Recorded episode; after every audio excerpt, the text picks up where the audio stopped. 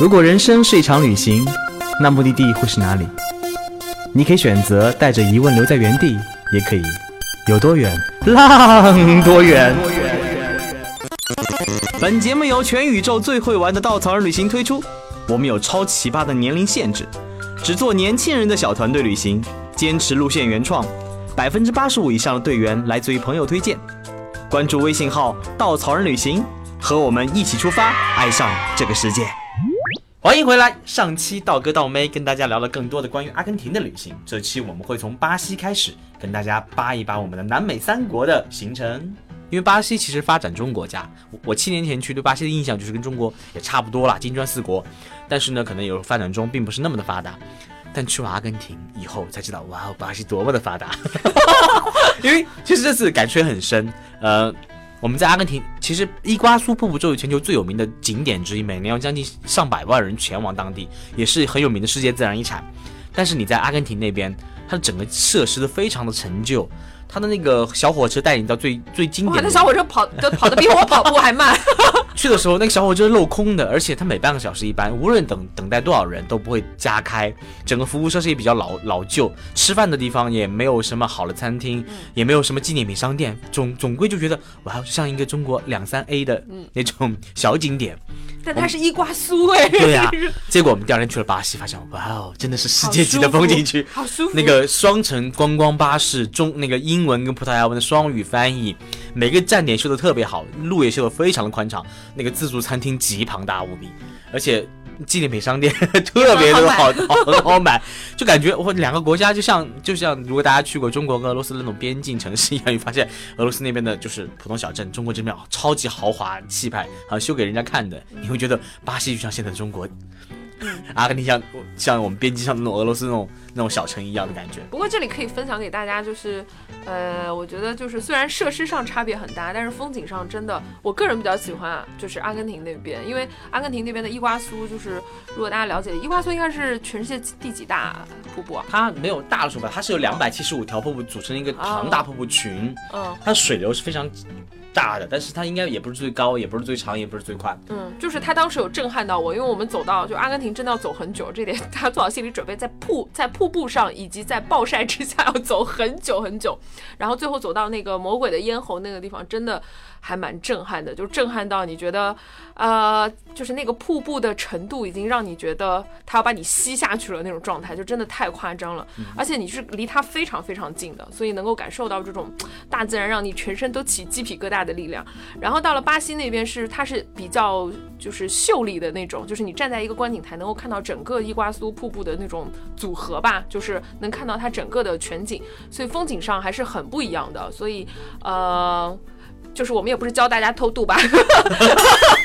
所以如果大家要去那个，如果因为两个国家签证办起来比较麻烦，大家如果去往阿根廷边的话，其实可以想办法，就问问出租车司机，看能不能把你带去。感觉当地出租车司机都可以，都可以把你带去巴西段。对，但我听说巴西段就无法来来到阿根廷段。非常严格，非常严格。就是如果大家去阿根廷的话，其实巴西段是可以。我还记得我们那时候在阿根廷的那个酒店里面遇到两个中国女孩，对。然后听说我们要偷渡去巴西，都吓死了。说我没有签证，我不想，我不想犯罪，好吧？然后那我想犯罪试试。对，然后我我就这就是大家可以去问问看出租车司机，然后他们好像就是能负责你进去，然后再能把你带出来的。对。而那边说司机，虽然我们刚刚开玩笑说南美人不靠谱，他们真的很相信你。他，我们第一天带我们去那个阿根廷段的时候，其实我们谈好来回价格以后，我们到了以后，我想一般的人都是会付一半的钱，或者付稍微多一点作为一个定金，他回来再接你。我给他钱，他执意不要，他就比了一个手势，告诉我回来再给就好了。我想哇，回来我跑了怎么办？你看看你，这 蛮对，怎么能这么心来想人？对啊，真是的，人家都想不到这个点。然后刚刚也说瀑布，因为伊瓜苏瀑布，很多人想嘛，瀑布嘛，能玩个啥？我们我们其实花了整整两天在瀑布那边。对。那边瀑布其实真的不是你想那种一一条水流啊，或者一个黄果树那种一个小瀑布，它真的两百多个瀑布群组成个大瀑布。你要看到所有瀑布，真的是要花上一两整天的时间在里面。嗯，而且你如果愿意的话，可以在里面住，里面有两个酒店，嗯，也非常非常的漂亮，也非常非常的贵。啊，说说起物价，其实真的那边的物价远远超出我的想象力。呃，我当时好贵呀！最贵的，我觉得吃什么都还好，我们吃个自助餐差不多一百五到两百，也还勉强。没有啦，阿根廷那个小镇上，我只是点了一个三明治加一瓶汽水，要人民币一百块，好贵啊，超级贵。哦哦，对对对，我还记得还有智利也很贵。智利智利作为南美唯一的发达国家，我记得很清楚，我们在过边检的边检的时候，我吃了一个汉堡加一瓶水，花了我一百多。哦，真的好贵，像冰岛一样那么贵。啊，南美真的好贵哦。啊，其实最贵的还不是这个，我觉得吃上我还能接受。最贵是租车，你想我经常在美国新西兰自驾，租车一般一百多一天人民币，含个全险两三百足够了。结果我在那边租了一辆，你知道那种手动挡，就是不光手动挡，它的玻璃需要窗户需要手摇的，关门是没有电子锁的，你需要用钥匙一个个关，全部是机械的。空调是坏的，对，像。充电口是坏的。除了四个轮胎能转，其他的就靠全靠自己手动了。这个还是我能找到最便宜的车，九百块人民币一天，嗯，非常非常的物价高，嗯，真的，那个门一下子就坏了，我刚开那个车门，车门就坏了，第一天就坏了。对呢，那个车我还赔了好几千块钱呢，还好买了全险。哦，真的，那个车太夸张了。不过，虽然物价那么高呢，我还是非常非常推荐大家前往这个地方，就是巴塔哥尼亚。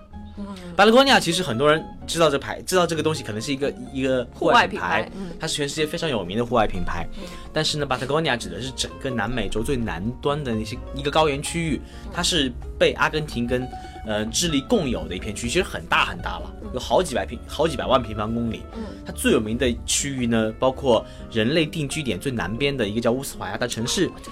对，乌斯怀亚也是很多人乘船去南极的起点。然后除了乌斯怀亚作为一个旅游胜地以外的话，还有几个地方很值得去，就是一个是卡拉法塔，就是这个地方呢是整个阿根廷巴塔哥尼亚户外运动的天堂的中心城市。然后南美那边的话就是百内国家公园，这地方嗯。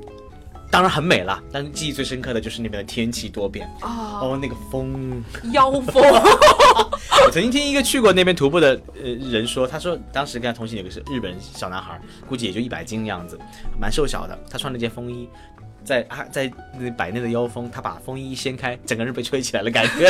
啊，这个我觉得可以给大家分享，因为百内我是去爬的，就是我我跟道哥两个人分别爬了两段，然后我是爬了智利那段的，然后那段有一段徒步路线是，呃，就是他去看三塔路上有一段是在悬崖边。没有任何的阻拦，然后要走悬崖边。当我走到悬崖边的时候，突然一阵妖风刮起，我就发现我要就是人是没有办法站起来，因为你一站下去一定会会被吹下去。然后所以这个时候我们就突然所有人就所有在徒步的那个就是背包客全部都蹲下来。然后我就想要找一颗大石头或者是树抱住，我发现我连靠近那个树的大石头都靠近不了，就是真的有点吓人。所以当时有一个背包客，一个男生，一个一个一个一个老外，他就伸出了手，然后把我拉上去，硬生生的把我拉上去，然后每个人蹲在地上，然后抱住一棵树，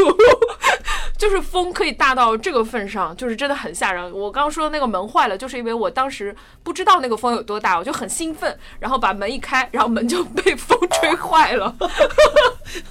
说起风吹 风吹坏门这个梗，大家如果在风大的地方，请记住下车的时候一定先把那个门的把手拉住，然后慢慢的让它打开，不然门非常容易被刮坏。因为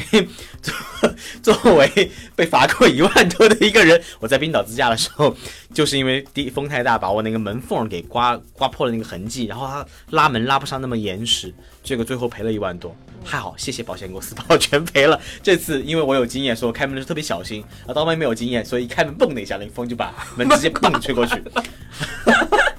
嗯，所以呃，帕塔哥尼亚的风真的真的是非常非常夸张。其实去之前我们还听说过帕塔哥尼亚的整个天气多变，气流非常的重，所以所有的 中国人都跟我们讲，去那边请记住，一定飞机上当心一点，那个气流极我极陡。但是我们第一程是从乌斯华亚飞那边去，所以它其实没有经过山区，还好，我想呀，不就那样吗？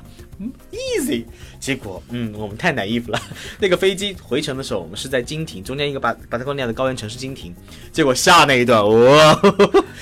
道哥全身是汗，就是那个车，那个不是车，那个飞机在抖动的时候，我就默默的看了一眼道哥。道哥是非常怕坐飞机的人，就是根据我跟他一起旅行的经验，只要稍微抖两下，他都很紧张的那种。然后那次抖的那个夸张，就是会急，就是急速的下降，然后会两边的飞机一直抖一直抖。我就望向了道哥，道哥说：“我全都是汗。”经过那一次，所有抖的就。都无所谓了，随便抖随便走。这真的挺吓人的。嗯，为什么那个刀妹会去爬那段三塔呢？其实，呃，三塔那段它是整个百百内国家公园 W 徒步路线中的最右边的一个一根触角，然后那边能。大家知道，其实观山嘛，你在远处可看到山的全景，但你走进山的时候，山在你眼前的感觉是更加震撼的。嗯，然后，呃，我跟他走的不一样的段落段落，是因为我头一天走了一个，嗯，已经很累的徒步了，所以第二天想放松一下，就不想走了。嗯，然后那天道门道道门没有走完，嗯，说起那段为什么没有走完呢？是因为那天下了狂下了一天大雨，然后我们那天走的时候，其实什么风景都看不到，刚开始的时候就一直下雨，然后道梅觉那个因为从西班牙回来嘛，所以装备也不是很齐，他就穿了条牛仔裤，穿了一个 飞跃鞋。对飞跃鞋就去了没。有，明明是你跟我讲说不要徒步，我才什么装备都没有带。然后我说了那个走三塔的，有一段有一天徒步，你没说，你说在酒店里都能看到，说可以不用徒步。可以不涂，也可以在酒店休息。对然后走那段呃，而且我们没有做攻略嘛，其实去 Fitzroy 要不要徒步我也不知道，我到了当天遇到那个朋友，他告诉我要徒步，我才知道要徒步的。你们每个人都带了徒步鞋，就我一只有一双飞跃鞋，好吧？然后那天徒步的时候，因为我身上有个雨披，然后会徒步鞋，所以还好保护了自己，就没那么湿。刀妹在几乎走完两个小时，整个人全身湿透了。走了几个小时以后，啊，走了两个多小时之后，两个多小时。然后那段徒步是一条单程徒步，但它中间上山顶的时候是有一个来回的，所以他们决定不走那个来回，就回到那个我们住的镇镇子上。但是我想，我来都来了嘛，然后于是我跟另外两个小伙伴就决定上到山顶去等一等。我们就这样上到山顶，花了一个半小时。到山顶的时候，我记得中午十二点半，哇！整个山上什么都看不见，一片妖雾，遮遮完了。然后当时我的两个小伙伴就很冷很冷，因为一直有身上有雨水嘛，然后风一吹就很冷。然后我还很贱的带了一个羽绒服在身上，就把自己裹得很严实。另外一个女生她就什么都没有带，她就决定下去。然后我当时说你过来过来，我把外套给你。然后 那个 因为我肉多我不怕冷嘛，对吧？然后那个我说我要等，他说等多久？我说等到两点钟，等两点钟如果再不出来我就走。就是整整一个半小时，我们就一直在那儿。发呆，看那个云雾慢慢的、慢慢的散散开，结果真的功夫不负有心人，两点钟的时候，云雾全部散开，整个巴塔哥尼亚最高峰 Fitzroy 在你眼前展开的时候，哇，那一瞬间真的震撼到震撼至死，非常的壮观。所以就是有的时候你要坚持，你不要放弃，可能你才看到人生最美的风景。你在说我没坚持吗？没 有没有，如果我是你穿那样的满身湿透的衣服，我也很难受，一牛仔裤。所以为了扳回一城，我走了智利对三塔。，开走三塔的时候，我就想三塔我不去了，我实在不想走了，已经懒了。于是我们当天就开个小车，又搭又搭又搭又搭，在百内国家公园里逛。其实那天还蛮有意思的，因为百内国家公园它是作为一个国家公园体系，它保护的很好当地的植被跟动物，所以那边有很多很多很有趣的动物，包括我们看到狐狸呀、我们看到那个羊，满大满山都是羊驼，还有那个鹰，当然还有很有趣的火烈鸟。嗯，就我一直认为火烈鸟是在那种粉粉的那种鸟，它应该是飞不起来的，同时应该在热带，在一个非常美的盐湖旁边待着。结果发现，原雪山旁边的湖也有火烈鸟。我们当时去看火烈鸟的时候，火烈鸟很害怕人，所以我们走近一点点它就飞了。就是个火烈鸟在雪山中飞，背景是雪山啊，哇，那种感觉真是而且火烈鸟它身上真的是粉红色的，然后它的翅膀内侧是黑色和大红色的，所以当它张开翅膀的时候，你就会看到满天都是粉红色，然后会围绕着雪山，哇，真的是，当时就是每个人心中那种粉色小星星，对对，开始跑，开始那个嗯亮星星了，感觉。这真能激发人的少女心。哦，嗯，而且还有很有趣的一点就是，就是那边有很多的野兔子，这个这个特别有趣，就是我们一路上看到很多野兔子尸体在路上躺着，我想为什么？说大家看到野兔子跑，应该车也撞不上啊。后来有一天晚凌晨我去看日出的时候，早上五点多钟我就开车出去，结果我打打开灯，兔子呢很有趣，野兔子还有追光性，它它看到灯呢，它就很兴奋，它就往前跑，它就一直跟着你灯光跑，就跑不过车轮，车轮就把兔子压死。就那天早上，我记忆很深刻，起码我一路上看到将近五十只死兔子的那个尸体在路上，咦，就觉得哇好可怜。但是早上回来的时候发现，哇，生态体系就是这样健全。因为早上看到秃鹰、老鹰在吃兔子，把兔子叼走，然后再回来的时候，一只兔子尸体都不见了。要不要说一点美好的？比如我们看到了企鹅和金鱼。哦，对对对对对，其实乌斯怀亚很多人去到这个地方也是唯一的原因就是要去南极，我们没有那么多南极的情节啦，所以没有啦，是没钱啦，是 南极张船票最便宜好像六千美金哎，嗯啊真的很贵。然后基本上我们嗯没钱啦，所以就去乌斯怀亚打个卡。当时想想也就也就那样嘛，不就是一个那个开船的地方嘛，所以没什么期待。到了以后真的是超完全超乎我们预期的一个地方。我好喜欢这，因为啊乌斯怀亚是被誉为就是世界的尽头，所以它再往就是再往南走的话，就是进入到南极了，就是所以所有呃很多去南极的船都从这里出发，嗯、所以你会觉得哇，这个就是世界的，你走到了世界的尽头。所以到了那天之后呢，我们就我们那天也住的是一个公寓嘛，我们的公寓看出去就是海边，所以呃会非常有那种浪漫的末世感。哎呀，荡妹的少女心就要爆棚，觉得在这种地方少做什么女会想到末世感吗？就就是很浪漫，就是在这里你就觉得做什么都浪漫，然后所以我们在那边就参加了一个当地的很有名的一个 tour 叫就是 canoe 啊放，，对，对就是它是一种皮艇。嗯，然后当时那个我们第一天先是坐了一艘大船去看那个。呃，很有名的世界尽头的灯塔，也是嗯，春光乍泄里面一个灯塔，对啊，就是张，三个女生就一路上，哇哦，张震爬上了一个灯塔，哦，好吧，呃，你这是嫉妒，然后那天还看到很多的什么海豹啊、海狮啊、嗯。那个鸟什么的。然后第二天呢，我们就去参加一个 tour，这个 tour 是带我们去到一个那个私人岛、一个私人农场的一个地方，然后准备让我们去，我我看了行程应该看带带我们看企鹅，嗯，结果没想到哇，这 tour 完全超乎我们预期。首先，他从后备箱拿了一个气垫船出来，嗯。开始用车前头来充气，就帮我们带上一条河，然后我们自己划船，在一个无人无人的河旁边是雪山覆盖你，然后从河一直划到海里。嗯，哦，你感觉真的酷毙，尤其是有一段，他让我们什么都不要做，在在上面就感受一下自然那种气息，嗯，尤其从淡水滑到深水里面那种大海的气息扑面而来，哦，那种感觉很不一样，浪不浪漫？这可是在世界的尽头哦。我就很狂野呀、好，然后我们去到那个地方后，又换了一艘气垫船，把我们带到一一个小岛上，那岛上没有任何游客，我们整个整个小小团队就九个人，三个人服务我们。嗯，到了上面有个小木屋，进去以后已经摆好了红酒，摆好了各种吃的。然后我们的司机就是大厨，在旁边我们煎牛排跟煎鱼，哦，那种感觉我喝多了，就喝了喝了，我们下午开始徒步，徒步的时候整个人晕乎乎在那种丛林里走，然后就又换上气垫船，我们就看企鹅，嗯，我而且很有意思，那边它那边除了帝企鹅以外，有很多种企鹅，包括除了帝企鹅以外，第二大的企鹅叫国王企鹅，我们那天很幸运看到几只国王企鹅，特别傲娇的，在其他企鹅之外，两个人在那秀恩爱。然后最有趣的是，我们看完企鹅，我们船开始往回开，在那个海湾里就听就看见那个水汽蒸腾，我们知道金鱼来了，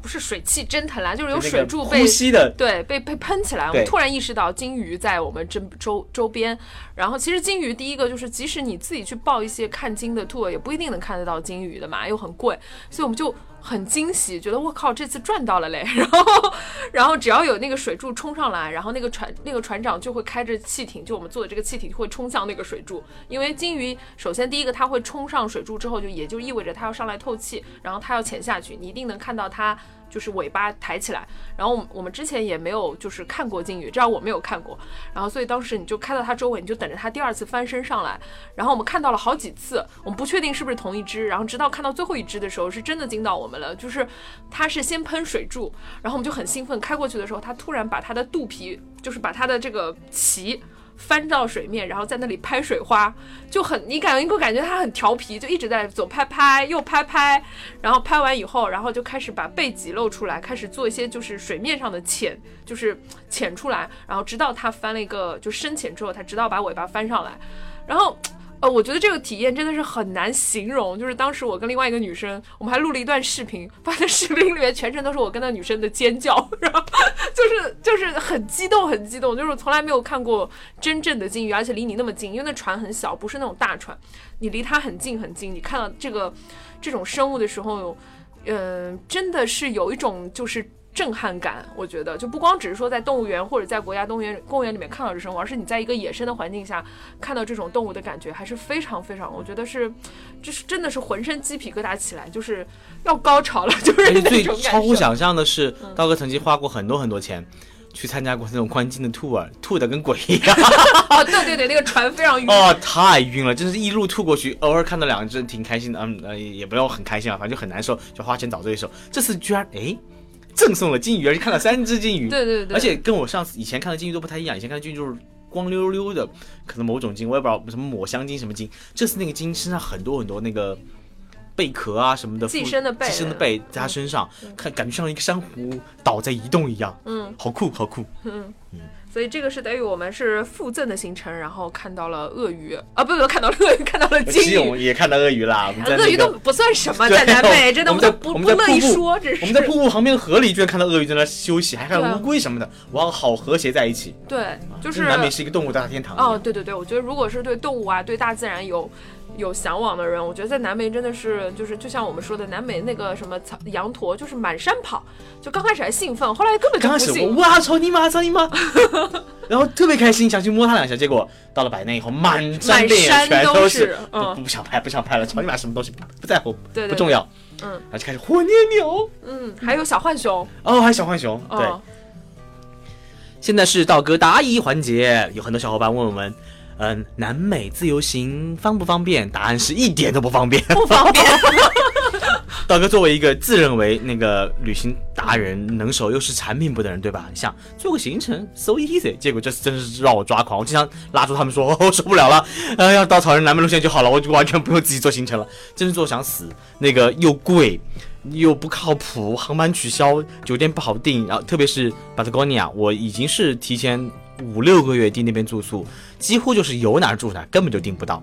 国家公园里的住宿，嗯，唯一一个住得起的，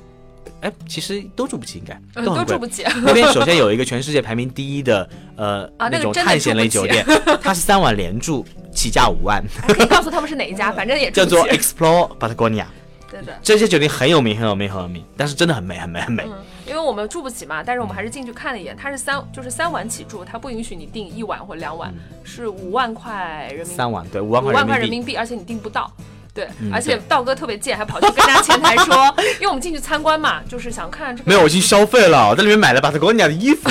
然后跑去付钱的时候还说了句：“哇，我特别想住你们这里，可是你们这订不到，然后人家本住不起。”对，然后人家前台说，嗯，就是这样，就是一副那种谁谁稀罕的那种，嗯，然后，嗯、当时我们就住在外面。哦，我当时出发前几天的时候刷了一酒店，有有酒店露出两间房出来，所以我们就在国家公园里面住了一晚。那晚的房间是两千九一晚，其条件也是中国的三四星酒店。嗯，对，对真的很贵很贵，而且、嗯而且所以很不方便。我觉得，而且南美也不是那么的安全，真的不是那么安全。所以我觉得，如果有靠谱的团队做南美旅行，大家还是可以，嗯，找一个比较好的当地 tour，参一起去到南美。嗯，好，第二个问题，关于南美，建议第一次去哪里呢？嗯，答案是，只要不是巴西。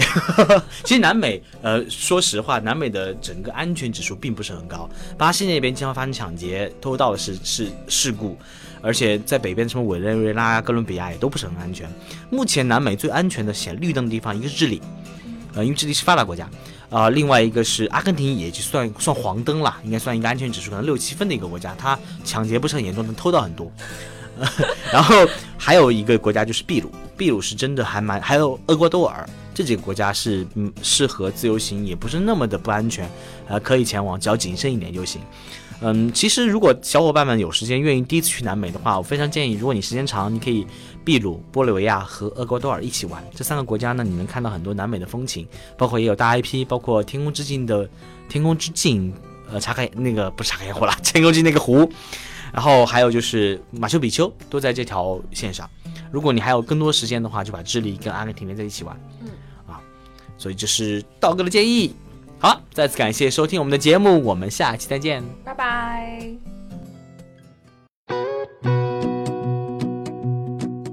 听了这么久稻草人电台，想不想来跟道道面基呀？五月四日到五月六日，异次元时空之门炸裂，在上海经典游乐场锦江乐园，稻草人旅行联合十家创意组织，限时七十二小时打造玩不到乐园。